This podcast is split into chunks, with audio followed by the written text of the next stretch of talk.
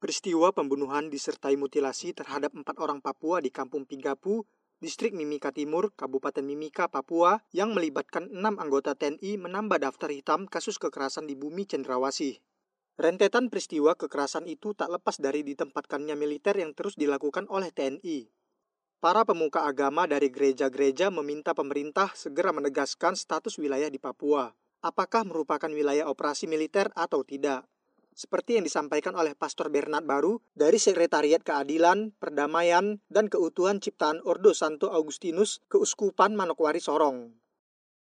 Dan kami, terutama teman-teman pastor di tempat konflik juga, eh, mengalami bahwa nyatanya itu ada tindakan eh, perang antara militer TNI dengan pihak eh, Papua Merdeka itu TPNOP misalnya tapi negara tidak mengakui bahwa fakta di lapangan itu membuktikan bahwa ini perang gitu.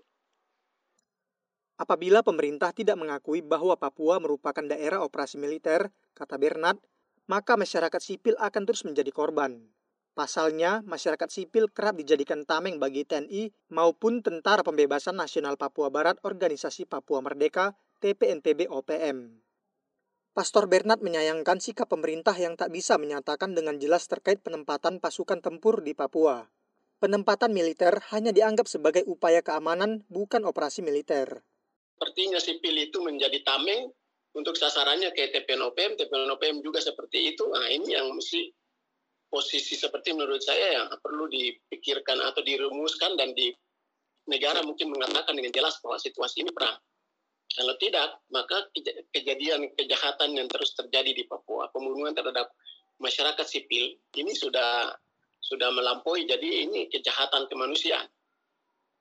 Untuk mengakhiri kekerasan dan kejahatan kemanusiaan yang terjadi di Papua, buntut konflik antara TNI dan TPNPB OPM, pemerintah diminta menyelesaikan persoalan di Papua seperti menuntaskan konflik di Aceh dengan cara berdialog dengan TPNPB OPM perlu ada apa diskusi serius oleh negara untuk menyelesaikan persoalan ini. Tidak ada jalan lain.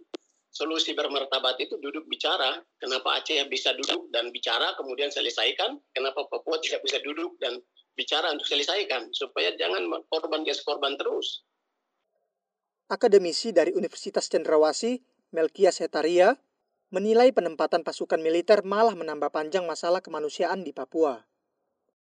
Tetapi ternyata operasi-operasi tersebut bukan malah menyelesaikan persoalan Papua, tetapi justru melahirkan masalah-masalah baru.